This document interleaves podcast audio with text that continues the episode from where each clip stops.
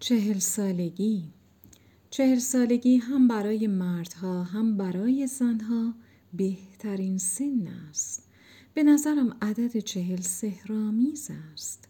بیهوده نیست طوفان نوح چهل روز طول کشید.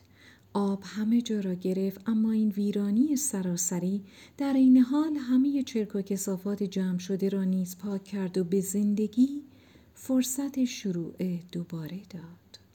در تصوف اسلامی عدد چهل نشان دهنده زمانی است که برای گذر از مرتبه به مرتبه دیگر صرف می شود و نماد بیداری معنوی است. معرفت چهار مرحله اساسی دارد. در هر مرحله ده درجه موجود است که در مجموع می شود چهل. عیسی چهل شبانه روز در صحرا چله نشست. محمد در چهل سالگی مبعوث شد.